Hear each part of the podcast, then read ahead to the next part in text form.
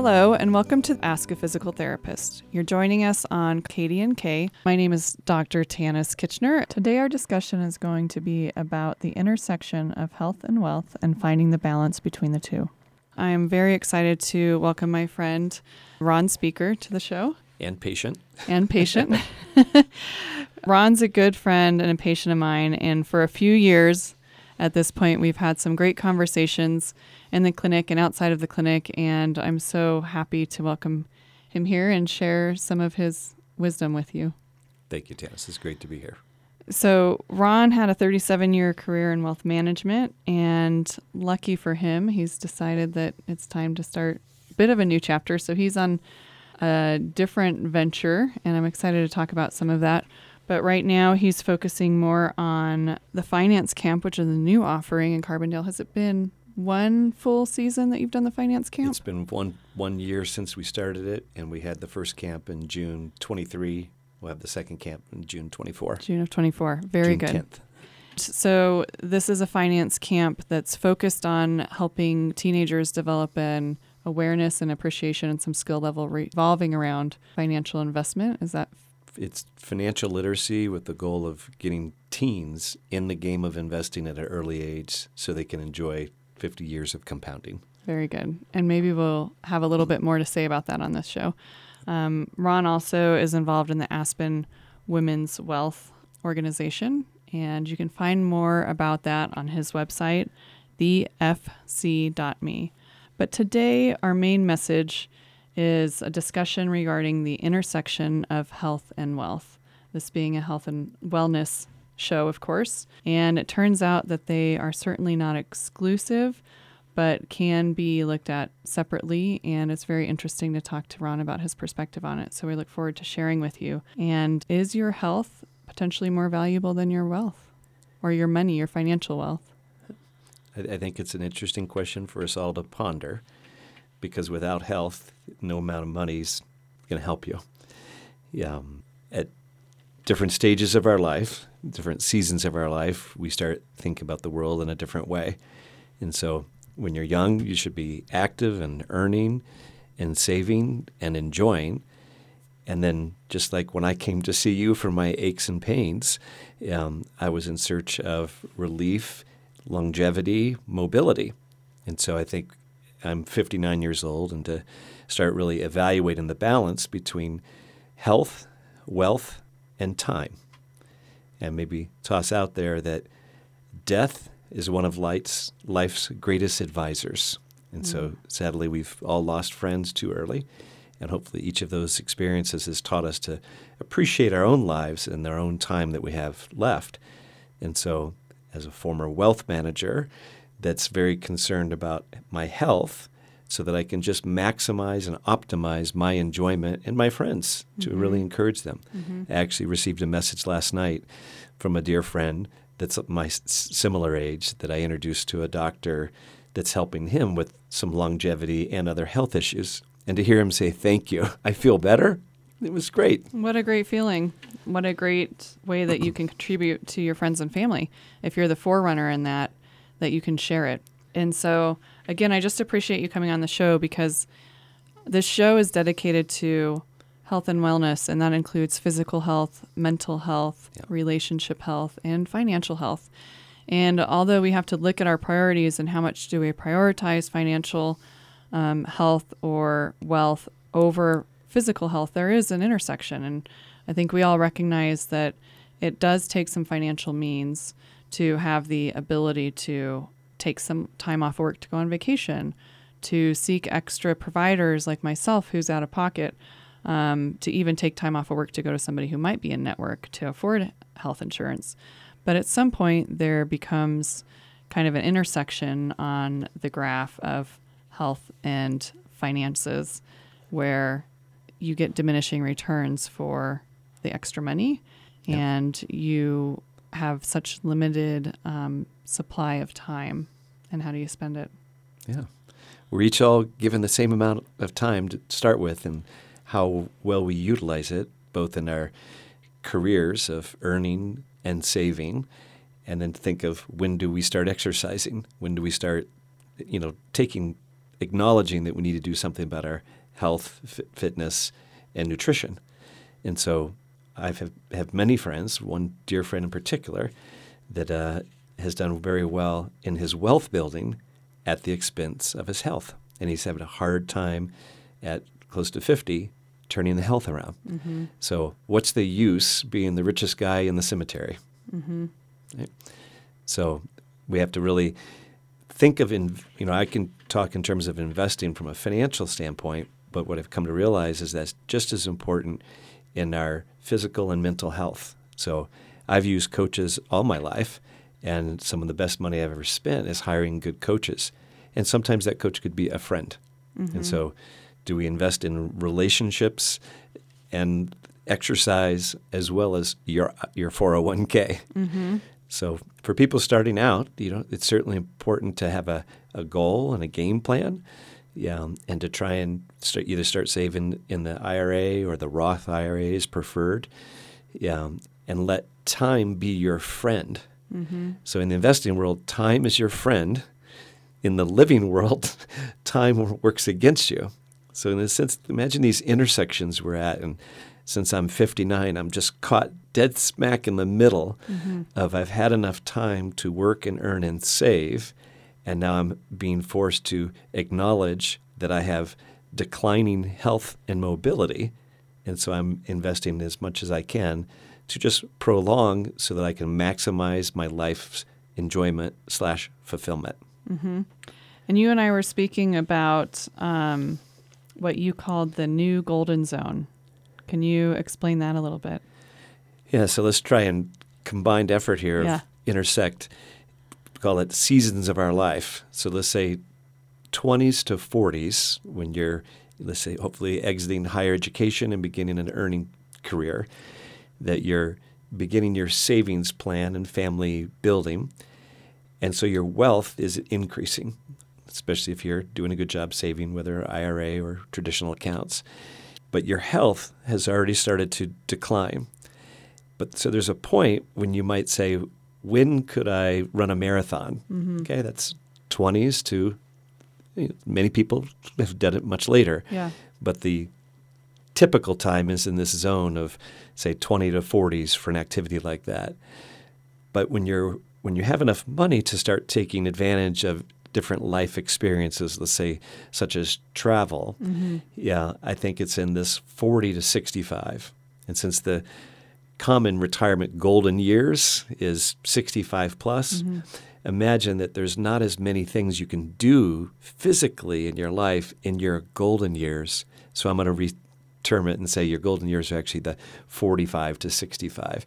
Where you have you that nice intersection yeah. of you've developed and accrued hopefully a little bit of financial wealth um, to make it a more comfortable zone to be able to take assets toward and put them towards those experiences and you're still feeling well physically, yeah. ideally. You take a cruise when you're older because you're not moving around, and you take a hike. You know, you hike the mm-hmm. Appalachian Trail, maybe in your 40s right. or 50s. So if we just, I think of my life in terms of buckets and time, and I'm in the second zone, but I'm very aware of the call it 65 plus.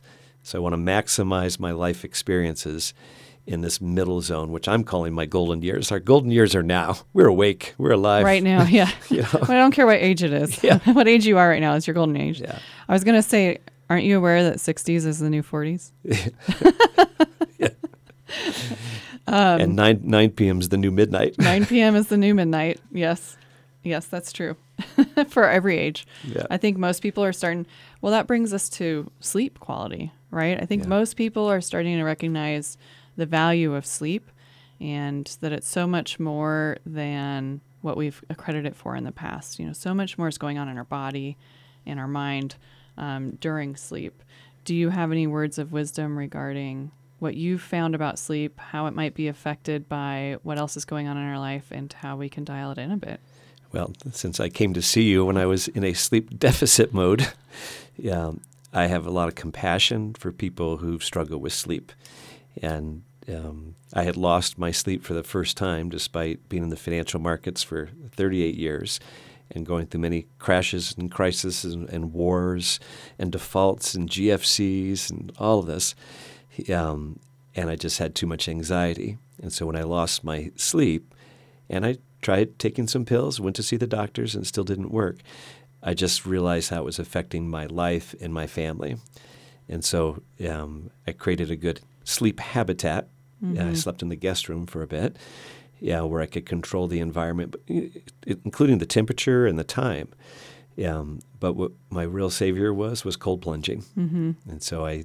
It's amazing. Just and maybe it takes something just radical to to change it, but I just figured I'll try something unique. But uh, that reaction in the body, yeah, and more maybe the mental strength it took to get in the cold water 5:30 every morning for 100 days in a row. 100 days in a row. 100 days in a row. I did. Yeah, yeah I was keep, in the morning. keeping track of it. And gets you, easier. I mean, you were persistent. You tried so many different things because you recognized the impact, the negative impact that it was having. Yep. And so you really went through the path of trying things and now you appreciate how desperate that can feel when when you're trying these things and it's not working and it's affecting your sleep. But you also made some other like lifestyle changes at that point, right? Based on yeah, okay, this isn't working. These this level of anxiety, the way it's affecting my sleep, this isn't working. So what else do I want at this point? Yeah, you know that common common saying of like, don't ever waste a good crisis. so my midlife crisis allowed me to. I don't use the term retire, but I say rewire, and sort of reprioritize. So, you know, having been in the same industry for 38 years, it was it was good to change. And actually, going back to one of the things I said earlier is, you know, I lost a dear mentor, and when uh, I lost one of my earliest mentors and became in charge of his estate, it was just another compounding factor to help me recognize, you know, what do we, what's next? Mm-hmm. You know, it's a lot of, it's a lot of good questions that if we're on autopilot, we may not have the time to think about. But we want our lives to have purpose. We want our lives to have connection. If you if you study longevity, mm-hmm. you know, people who are in relationships with their community and with friends and family tend to live longer than those that are alone. So if someone who's lonely and overworking, mm-hmm. you know, that can contribute to poor health. So our worlds intersect all the time. Yeah. And yeah. you see people who come with problems, and you probably see some people who come for maintenance. And we should all do more maintenance on our mental health, on our physical health, and our financial health, not being scared to have the conversation. So I think as a as a wealth manager, you've probably talked a lot about compounding interest in regards to money. And I know we've talked about the finance camp for teens, and maybe we'll get into that, but starting as young as possible, that compounding interest helps really increase the assets at the end of the day, right? And so we've talked a bit about how we can apply compounding interest to health as well. The earlier you start, and maybe today's the day, maybe tomorrow's the day, but the sooner you start, hopefully it was yesterday, the more benefit you get looking back. I mean, we're talking about more longevity these days. So we've got a lot more doctors in the space. It's a lot more out in the media. And the message is that heart disease doesn't start once you get the diagnosis. It likely started five years before, 10 years before, likely before they would have even seen any plaque on your arteries. Um, it's a cellular process that starts way ahead of time. So if we can start living a life with less toxin exposure, a life with more exercise, a life with better nutrition, a life with less stress, and a life with more meaningful connections earlier on, then that interest compounds. Well, your life compounds. Right we, we were talking about it earlier, but Im- imagine if together we designed a new form of balance sheet. Yeah. you know, a, a, a, financial balance sheet is your assets and liabilities subtracted to create your net worth. Imagine if we did one that's far more encompassing of your physical capabilities, your relationships, your experiences, your knowledge, your education. You know, there's there's people that are far richer than they realize because they're only looking at their wealth through one lens. And I, I told you the story of a friend of mine. Yeah, they wrote a book on wealth, wealth, and he said, "Well, Ron, look at my family." He goes, "My family greatly improved when he married his beautiful wife, who he said brought in higher DNA than he had, and he married into a family of artists and musicians, and it's now his family wealth could be measured on their capabilities." not just their balance sheet, not their financial balance sheet. So I Mm-hmm. love what you're saying there is that, you know, in this community, we have a lot of people who have yoga practices. Yeah. And I saw a friend yesterday, 75 year old gentleman that's got a significant yoga practice and it becomes a habit. So, you know, what an investment he's making in his longevity and physical health Mhm. through his exercise. Mm-hmm. Just as maybe more powerful than someone who's putting $1,000 a month in their IRA. Right. Now imagine if you can find a combination, a balance of taking care of your finances and not ignoring your physical health. Do you have a standard? This is probably not a fair question. If it's not, you can tell me. Do you have a standard recommendation on somebody? I think we've talked about this where I've said, you know, I, I look at this a lot because um, my parents both passed away quite young. And, but internally, I tend to be a saver and try to look at the long game. I don't know how, but I'm, I'm so wired at um, long game, at um, delayed satisfaction. You know, they do a lot of research where most people, you say, you can have this half cupcake right now, or Yeah. you can wait an hour and you can have the full cupcake in an hour. I can wait the hour every single time, which is rare. Yeah. But I have to I have to balance that with also living in the now and using what I can now because tomorrow's not guaranteed for any of us. And our wellness tomorrow, even if we're still here, the things that we can still that we can still enjoy is not guaranteed. And so I often face this very clearly in finances and like how much do I save for future retirement that's not guaranteed, but I'm I'm hopeful for. And how much do I spend in experiences and using time right now? Now, is there like a standard? We used to have the old like don't spend more than 30% of your income on housing, right? Um, which is now under a lot of attack, but but that it's a formula. Do you have something that you recommend to people as far as percentages of play with now, use for current expenses, and save for future? No, there's no standard. Yeah. It's a tough question. Yeah, you might recommend to your listeners to read Bill Perkins' book called Die with Zero, Yeah. Okay. where he, he goes through this at depth. Um, and I would just say you start saving early and often, Mm-hmm. and then along the way, you're going to find some opportunities for experiences that you would regret. So, one of the way, if you didn't take, Got it. one of the ways I started making decisions is if I didn't do this, would I regret it? And so I don't want to regret certain things, Yeah. but you have to make smart decisions about not overspending. yeah. Okay? Yeah. So it's there's no right there's no one answer, and everyone's situation is different. Yeah. I think being clear on what actually brings you joy and peace. So many people seem to spend to try to gain joy and peace, and it's not. They're not spending on something that actually is bringing that to them.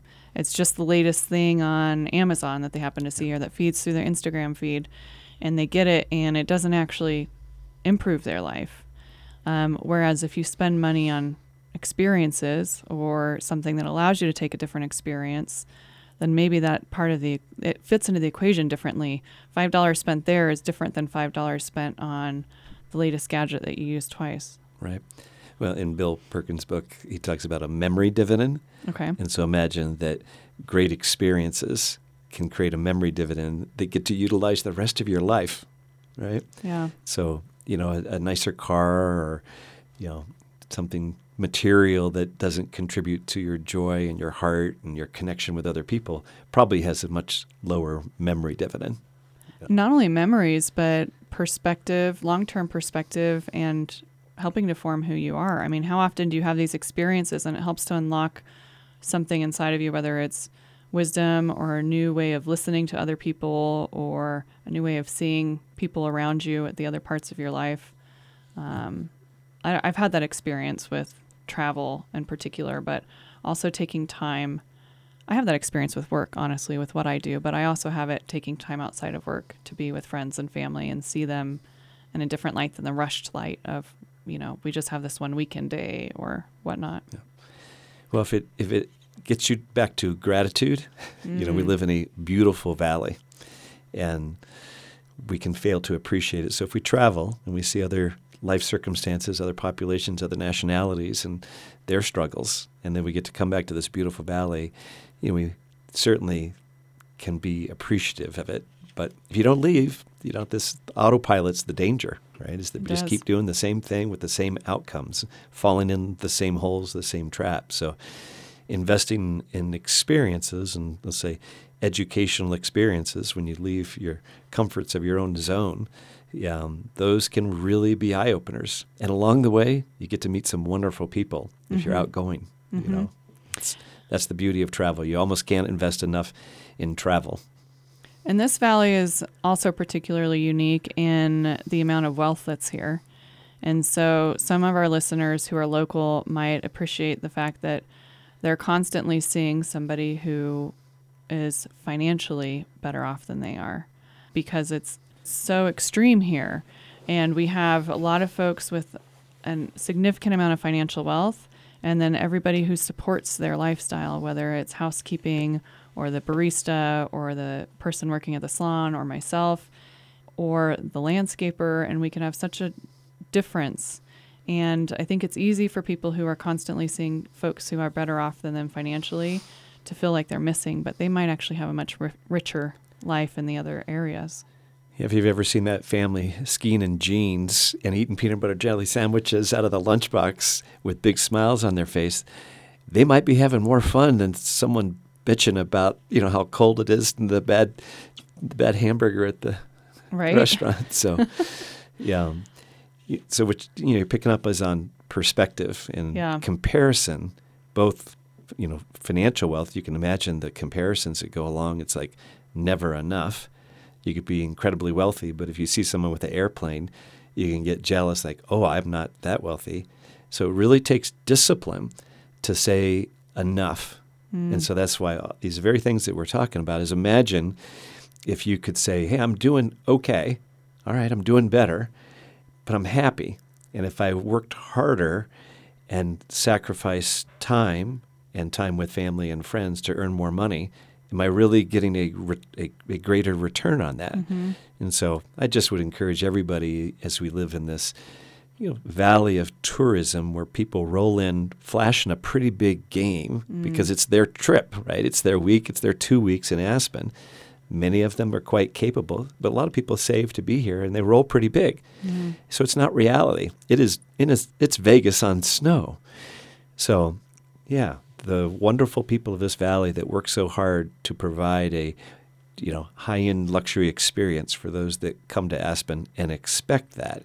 You know, we have to assemble our lives in a certain way to say, you know what? We get to look at that mountain, the mountains for free. Mm-hmm. And we get mm-hmm. to hike them so the in fulfillment, enjoyment that we can have is not necessarily related to how much we're worth. Mm-hmm. And so if we can find the concept of enough, that you have enough, obviously you work for enough to take care of your basic needs, but there is a declining reward of, as you go up the, the wealth scales. And in my experience, I've seen many people that have, you know, a lot of assets and multiple homes, and they are burdened by wealth. Mm. My wife and I were even talking last night about Taylor Swift and like, you know what? While we love what she's doing, it's got that's got to be a hard life. She can't go out to the restaurant that we just went to and have privacy. Right. So we all are exchanging something for a lot, mm-hmm. you know, for wealth. Be careful. Someone told me a long time ago, be careful what you buy, Ron. Uh. It may be what someone's selling you and not what you really wanted. Mm. Right? Think about that. Yeah. Yeah. So this this valley's full of temptation and comparison. Almost in, in the era of social media, we it's like teens, we're living in Instagram in a way. teens see too much. Yeah, absolutely.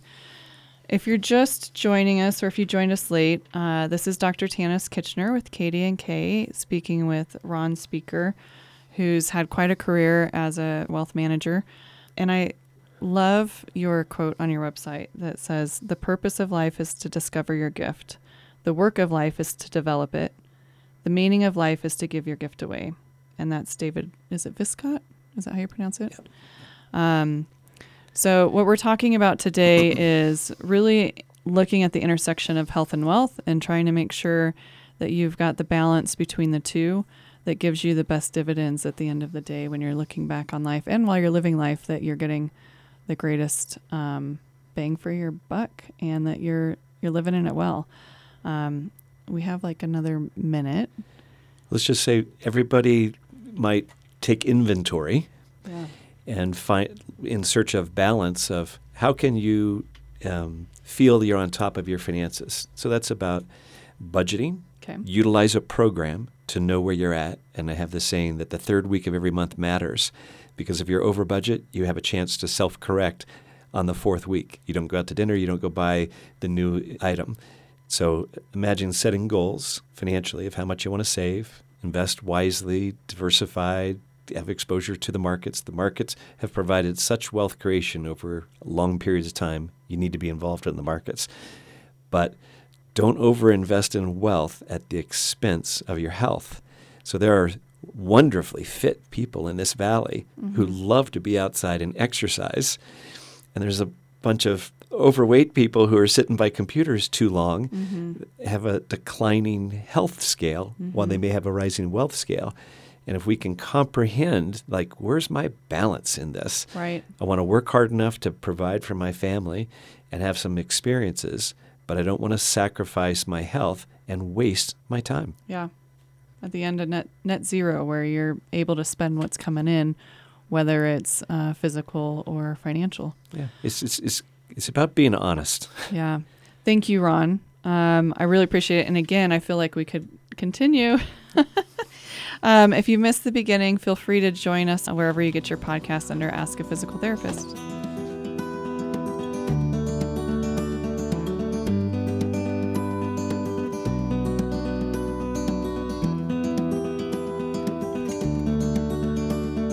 Standing down on Main Street across from Mr. Blues. My faded leather jacket, my weathered brogan shoes chill north wind was blowing, but the spring was coming on. Cause I wanted to myself just how long I had been gone. So I strolled across old Main Street, walked down a flight of stairs, stepped into the hall, saw all my friends were there. A neon sign was flashing.